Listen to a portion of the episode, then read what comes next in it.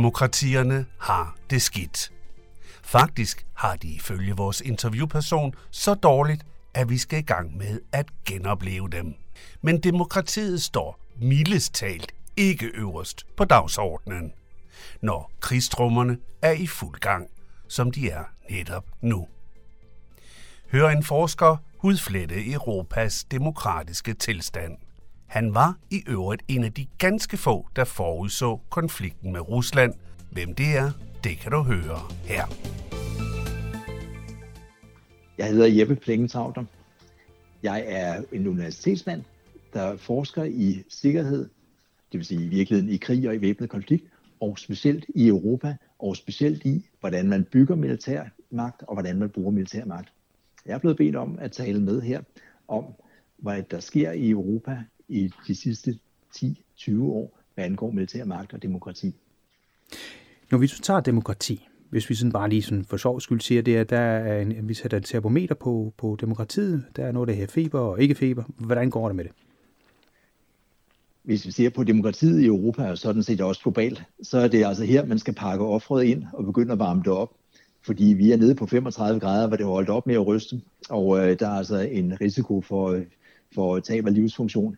Det går faktisk rigtig dårligt med demokrati, og det har det gjort i omkring 10-15 år globalt og i Europa. Hvad er det, der gør, at demokrati går så skidt i Europa? Det er et spørgsmål, der er for svært til at besvare, til jeg kan gøre det på en gang. Men jeg kan pege på, hvor det går dårligt, og komme med nogle bud på, hvad det er, der gør, at det går dårligt. Hvis vi nu starter nordfra, det er ikke noget dårligt sted, så, så er det ligesom styr på det op ned. Så tror jeg, vi skal tage Polen først. Polen er jo et stort land med en stærk økonomi, hvor det bare er gået fremad i 20 år. Alligevel sker der det mærkelige, at de flere gange har genvalgt en regering, som mere eller mindre åbent siger, at øh, de er trætte af demokrati, og at demokrati nok ikke er den bedste måde at organisere tingene på. Og der har de så øvrigt også travlt i den regering, de har i Polen, med at afskaffe domstolenes uafhængighed og sørge for at undertrykke medierne, sådan at, øh, at det er regeringens politik, der fremstår som klog, og oppositionens politik og tanker, der fremstår som tåbelige. Går vi et hart længere ned gennem Europa, så har Tjekkiet indtil for nylig haft en, øh, en præsident, altså Tjekkiet er jo et, et meget, meget vestligt land, der jo på mange måder kunne minde lidt om Danmark. De har haft en præsident, som stort set var Putins forlængede arm. Han er også blevet genvalgt en gang, men nu røg han så heldigvis ud sidste år. Der var åbenbart noget i 2022, der diskrediserede ham. Ja, det var en korruptionssag. Ja, det var nemlig nogle korruptionssager. Plus også, at Rusland havde fået den ubehagelige vane at sprænge dele af, af Tjekkiets militær i luften, og deres øh, ammunitionsfabrikker. Det havde Rusland jo nok en plan med. Går vi længere ned endnu, så er Ungarn også et økonomisk pænt, stort, stærkt land, som i mange år har haft en øh, premierminister, der, der simpelthen meget åbent siger, at demokrati, det dur ikke. Og han har også et vidt omfang, i hvert fald handlingslammet demokratiet og sørget for, at oppositionen er spillet fuldstændig af banen, mens han har mere og mere kontrol over penge og domstole i sit land. Så Ungarn er heller ikke et velfungerende demokrati. Men hvad med motivationsfaktoren for dem? Altså, hvis de, er det i reelt tro på, at øh, demokrati ikke fungerer i de kriser, som de måtte føle sig i, eller er det, fordi det er despoter, som man kalder den slags, altså magtsyge mænd, øh, som de jo taler om her, som bare vil rave mere magt til sig, og derfor vil afskaffe demokratiet? Jeg kan i hvert fald se øh, flere faktorer i spil her. Den ene er, at hvis man nu er regeringschef og har fået den lidt kedelige vane at stjæle af kassen, og her taler vi ikke om at stjæle sådan en cigar eller til underbukser eller noget tøj, men stjæle nogle milliarder af kassen, som man så sørger for at gå til ens gode venner, der får kontrakterne, og så får man noget tilbage selv. Hvis man har stjålet pænt mange penge, og er regeringschef eller oppe i regeringen, så er det jo vigtigt, at oppositionen ikke kommer til magten, fordi så ender man jo for en domstol og kan risikere at komme i fængsel og få taget alle de rare penge væk. Så noget af det er selvfølgelig, at magteliten gør, hvad den kan for at beholde magten. Men noget af det er også ideologisk, fordi så taler de til sig selv og bilder sig selv ind, at de i virkeligheden er meget bedre til at have magten end alle andre, og demokrati derfor er noget dårligt noget, der bør undergraves. Så der er nogle selvforstærkende mekanismer. Jeg tror egentlig, en, en, en britisk historiker, han sagde det smukkest. Han sagde, at uh, total magt for, fordærver totalt. I den forstand, hvis man har magten, så, så mister man til sidst enhver moral. Se i øvrigt også Putin som et eksempel på det samme. Så der, der er nogle dynamikker, der gør, at har man magten uden at blive udfordret, altså bliver demokratiet svækket, så bliver man korrupt i sin tankegang og mener, at demokrati er noget skidt. Hvordan ser du Tyrkiet i det her spil? Der har Erdogan, deres præsident, han startede jo faktisk som en positiv reformator. Tyrkiet havde i alt for mange år tilhørt det samme parti, og militæret havde alt for stor magt i Tyrkiet. Det tog han opgør med, sammen med hans gode venner, som i øvrigt var sådan nogle øh, byggebaroner. Men der er den igen. Når man så har siddet ved magten et stykke tid og blevet glad for alle de rare penge, og alle ens gode venner er blevet stenrige på grund af at statens penge ryger til dels i deres lommer, så er det svært at afgive magten. Så kommer man i tanke om alle mulige årsager til, at man selv har fortjent magten, og oppositionen slet ikke kan betros magten. Så hvis et demokrati får lov til at skride, så, så kan det begynde at gå stærkt og blive befæstet. Du nævnte også Polen, hvordan de styrede medierne med hård hånd, og det vil sige, at uh, for eksempel alle ansatte på Stats-TV og Statsradio, som jo er lige så stærkt som Danmarks Radio, altså rent lyttermæssigt, de har jo det her med, at de vil styre alt, hvad der er af politik, der kommer ud. Det minder jo meget om Rusland. Så, og så ja, har vi noget og... at kritisere dem for i virkeligheden. Ja, og det er faktisk så, når man ser ud over, hvor mange lande der er i verden, og skulle lytte lige har glemt antallet, så er der 193 lande i verden. Så er der rent faktisk kun omkring 25 egentlige demokratier, hvor i Danmark så er et, og Norge og Sverige og Finland sådan nogle. Der er ikke ret mange demokratier. Det er jo en undtagelse, at der er demokrati. Det er cirka hver 8. land, der er demokrati. Og hvad angår befolkningstal, så er det jo en meget lille andel af verdens befolkning, der bor i egentlige demokratier så er de 193 25 demokratier, og så er der derudover omkring 50 mellemformer, som er sådan nogle styrede demokratier, hvor regeringen eller regeringens venner ejer medierne eller har kontrol over domstolen i for højt omfang, men hvor det dog ikke er diktatur. Og så er der noget over 100 diktaturstater, hvor der ikke er nogen chance for retfærdighed, hverken økonomisk eller på anden måde, hvis man altså er imod regeringen. I alt det her, der er det jo så, at vi har EU i midten som en grænsekage set fra europæisk side af, som skal agere det her felt. Hvordan lykkes det dem så? Ja, EU er jo virkelig ikke rigtig noget af sig selv, fordi EU sidder cirka på 1% af EU, af de europæiske landes midler. Så selve EU-maskineriet nede i Bruxelles med deres 30.000 embedsmænd og sådan, det svarer jo sådan cirka til, hvad der er i Aarhus Kommune. EU-systemet er jo ikke enormt stærkt hvis man bare måler i penge, hvor de ikke har ret mange, eller måler de ansatte, hvor det også er ret begrænset. Men alligevel er EU et samarbejde mellem 28, altså forsvandt Storbritannien, nu 27 lande. Og det vil jeg sige, at EU, når man kigger på det, reagerer de på kriser langsomt og sent og gerne misforstået. Og når det så er ved at gå fuldstændig galt for de europæiske lande, så pludselig bruger man EU-systemet, hvor landene kommer sammen og bruger EU-maskinen til at gøre noget fornuftigt for at støtte udenrigspolitikken eller den økonomiske politik, eller sådan set også vaccineudvikling, da det var coronatider. Så hvis jeg nu nævner konflikten imellem Ukraine og Rusland og EU, hvad vil du så sige der? Rusland, eller mere præcist, man kan jo ikke engang tale om Rusland, for Rusland har ingenting at sige. Størsteparten af russisk befolkning har intet at sige i russisk politik, andet end nogle af dem gider at gå ned og stemme, men det er dog et fåtal. Dem, der styrer russisk politik, det er Putin og hans gode venner oppe i toppen af grænsekagen. Og de har sluppet afsted med den ene krig efter den anden. De har splittet landet Tjetjenien i stumper i 1999-2000 og igen i 2005-2006, hvor de bare har smadret det fuldstændig. Og de har um, krig mod Georgien i 2008, og starten af krigen i, mod, mod, um, mod Ukraine i 2014, og krigen i Syrien 2015. Alle de krige har den russiske regering og Putin, det har de jo bare ført, uden at EU-landene har ført trang til at gøre noget specielt ved det. Så man bare siger, den ene gang efter den anden har EU-landene ikke ført en fælles udenrigspolitik for alvor. Og så alligevel ikke, når man kigger tættere på, kan man se, at i EU-maskineriet har man alligevel gjort, hvad man kunne siden 2014 for at støtte Ukraine, givet dem lidt gunstigere vilkår økonomisk, lidt gunstige vilkår for Ukraine at kunne arbejde i andre lande herunder Danmark.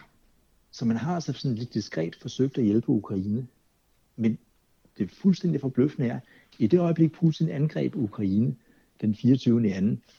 2022 sidste år for et år siden, hvor de øh, virkelig gik til den, så sluttede EU-landene sig sammen og brugte EU-maskineriet til på alle måder at støtte Ukraine.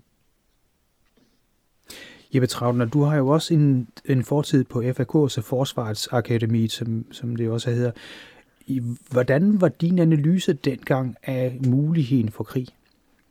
Altså inden krigen brød ud? Der, jeg vil sige, at her er min analyse altså ikke anderledes end så mange andres, men jeg vil sige, ser man på Europa, så vil jeg sige, at det deler sig næsten øst og vest. I store dele af Østeuropa og lande, der har været besat af Sovjetunionen og Rusland, der er man sikker på, at krig er noget, der kan komme igen og kan opstå. Og det er jo også en krigsfrygt, som Polen spiller på. Og så i store dele af Vesteuropa her, specielt Danmark, der er man helt sikker på, at krig aldrig nogensinde sker, og derfor er der ingen grund til at forberede sig på en krig i Europa, da det ikke kan lade sig gøre. Og der må man sige, at Danmark er jo et, et særtilfælde i Nordeuropa i dag, fordi landene omkring os tror, at der er en stor risiko for en stor krig i Nordeuropa, og opruster deres militær, hvor man i Danmark så bare taler om, måske på et tidspunkt i 2030 eller 2033, at begynde at opruste, men egentlig ikke gøre noget af det, fordi man er sikker på, at krigen mellem Rusland og Ukraine ikke kommer til at ramme os mere end med nogle stigende energipriser. Så store dele af Vesteuropa mener man, at øh, krig ikke er noget, der vedkommer os, fordi det vil få kloge til, og i store dele af Østeuropa, der er man simpelthen bange for krig, fordi den historiske erfaring er, at det kommer bare ud af ingenting, og det kan gå stærkt, og det man bliver involveret i det, uanset om man har lyst til det eller ej. Og det er, det synes jeg nok, man kan se i den danske debat også, at store dele af, af danskheden regner med, at det der Ukraine-Rusland noget bare er sådan en lokal opgør. Men tror du ikke, at de går i sig selv? Det er meget, meget vanskeligt at forudsige i fremtiden. Det er det, der er problemet. Det eneste, vi ved med sikkerhed er, at den vil overraske os. Og man må sige, at der var ikke mange, som forudså krigen mellem Rusland og Ukraine ville blusse op efter 2014, som den gjorde. Men der var alligevel nogen, også herhjemme nogle få. Jeg er glad for at kunne sige, at jeg var en af dem. For ja. mig at se, kan det her gå begge retninger. Det kan være, at det, det brænder ud, og der så ikke rigtig sker noget mere. Men der er et kæmpe potentiale for, at krigen mellem Rusland og Ukraine hurtigt kan komme til at involvere lande som Polen og de baltiske lande. Og så er der altså ikke nogen ende på det. Jeppe, jeg ved jo også, at du lige har været hos de baltiske lande. Hvad, hvordan så det ud der? Ja, det er jo lande, der har været besat af Rusland, som jo stadig opfører sig som en kolonimagt, altså Rusland. Og de er bange for russerne, selvfølgelig er de det. Det er ikke længere siden end hvad, knap tre uger siden, her for i tirsdag, at Putin i en stor tale, som i øvrigt var umådeligt kedelig, i to timer talte om, at de baltiske lande jo var kunstige stater, og Rusland naturligvis måtte kræve sin ret til at bestemme over alle nabolandene. Og det kan man jo godt høre de baltiske lande. Det er også derfor, de baltiske lande har så travlt med at på alle mulige måder opruste og forsvare sig selv og bruge meget store summer på sig selv og også i den grad på at hjælpe Ukraine. Der tager vi jo noget mere med ro her i Danmark, fordi vi regner ikke med, at det involverer os og NATO i det hele taget. Så vi skal lige gentage her. Du siger altså, at han holdt en tale, hvor han faktisk sagde, at de baltiske lande, som jo er medlem af NATO, er kunstige stater. Altså nuagtigt som han sagde, at Ukraine var en kunstig stat. Så det er jo en ja, reel trussel. Det, samme, ja, ja, samme sprogbrug, og det er jo noget, han har gjort nogle gange før, men det gør ikke noget indtryk i Danmark.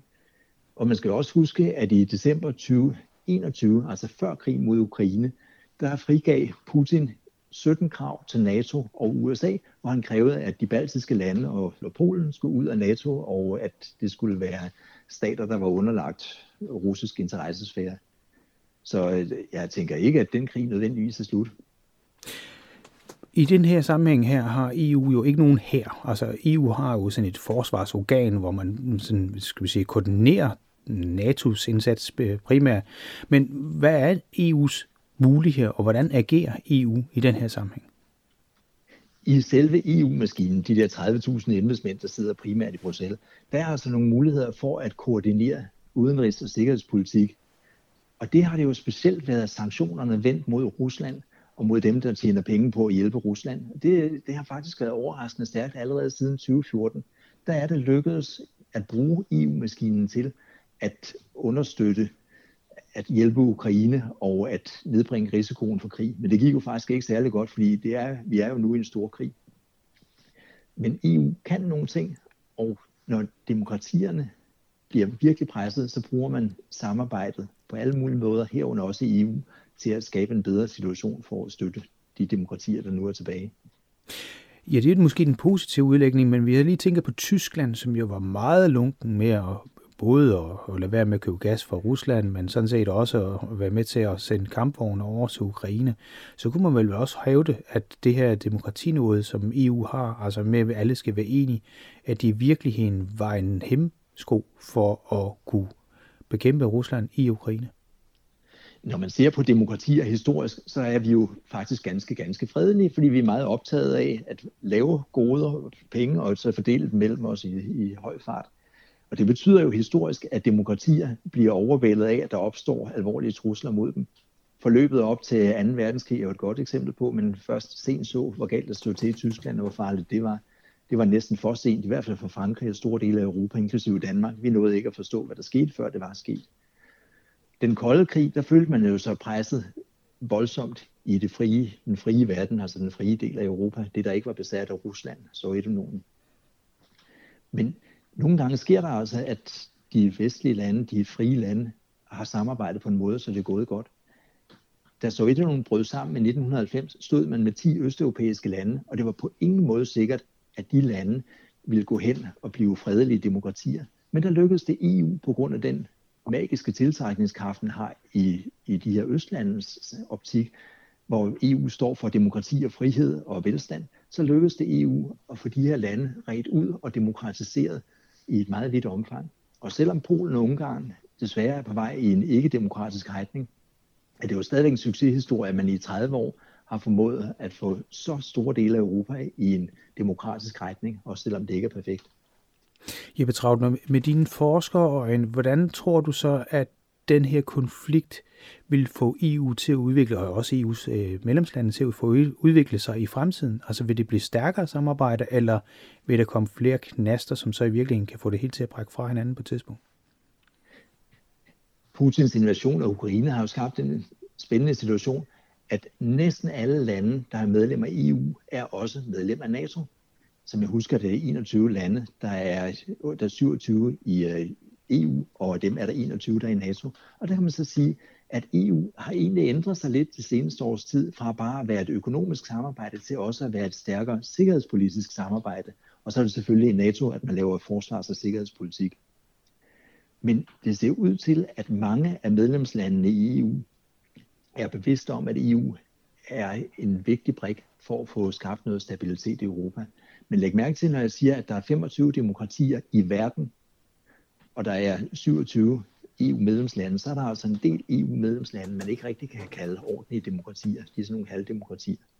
Ja, det er så Polen, som du nævnte, Ungarn. Polen og Ungarn ser det svært ud af at glide i den forkerte retning. Men der er også andre, hvor medierne typisk er ejet af en meget lille ejergruppe, alt for tæt på regeringen, eller hvor økonomien er kontrolleret af en gruppe, eller hvor der er så voldsom korruption, at man ikke kan sige, at retssystemet fungerer, og på den måde er det ikke ordentligt demokratier. Det er jo, hvad jeg tror det er omkring 15, 14, 15, 13, 14, 15 af EU-landene, der er ene demokratier.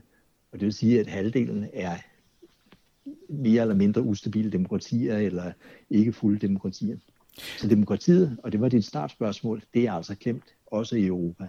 Nu er det selvfølgelig et spørgsmål om, hvad, hvad definitionen på demokratier er, fordi Putin vil jo i sin øh, ret hævde, at han er jo valgt demokratisk, og han har jo et flertal bag ved sig, så han er vel demokratisk.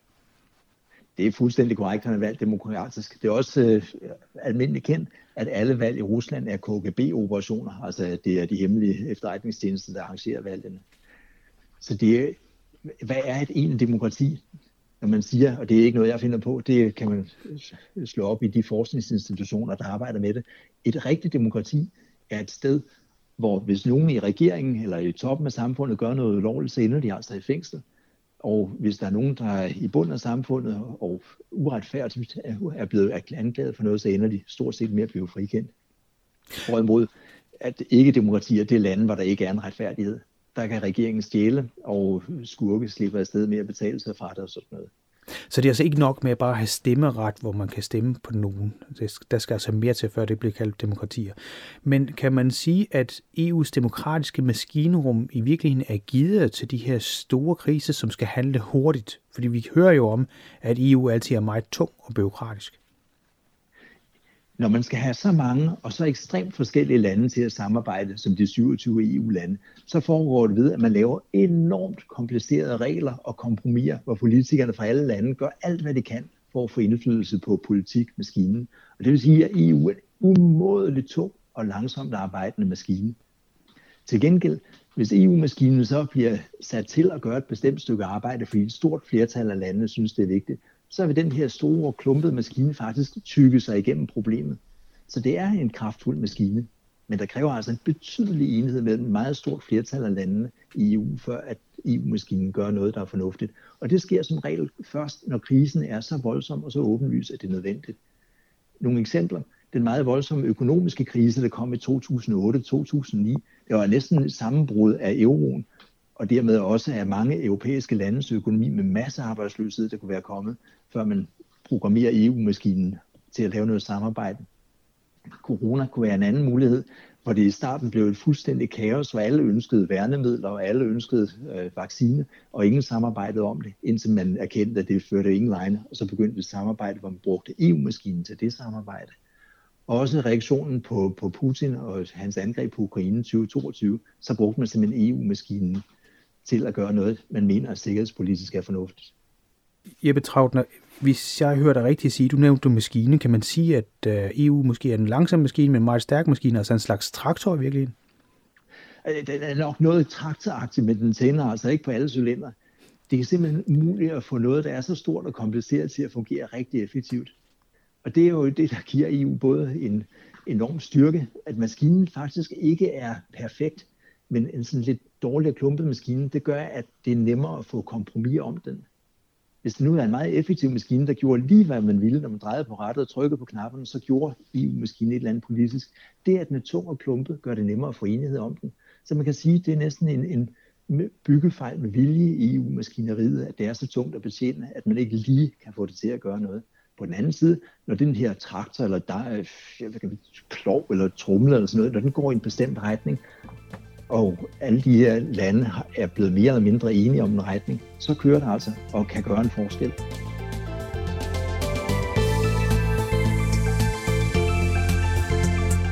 Sådan sagde altså Jeppe Trauter, som er forsker og var en af de meget få, der advarede om en mulig stor konflikt med Rusland længe inden krigen i Ukraine begyndte.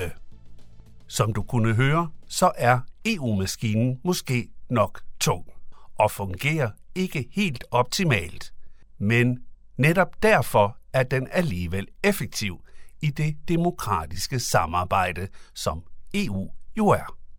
Om det i sidste ende vil lykkes det europæiske samarbejde at få styrket demokratierne internt, og måske også ude i verden, ja det kan kun tiden vise.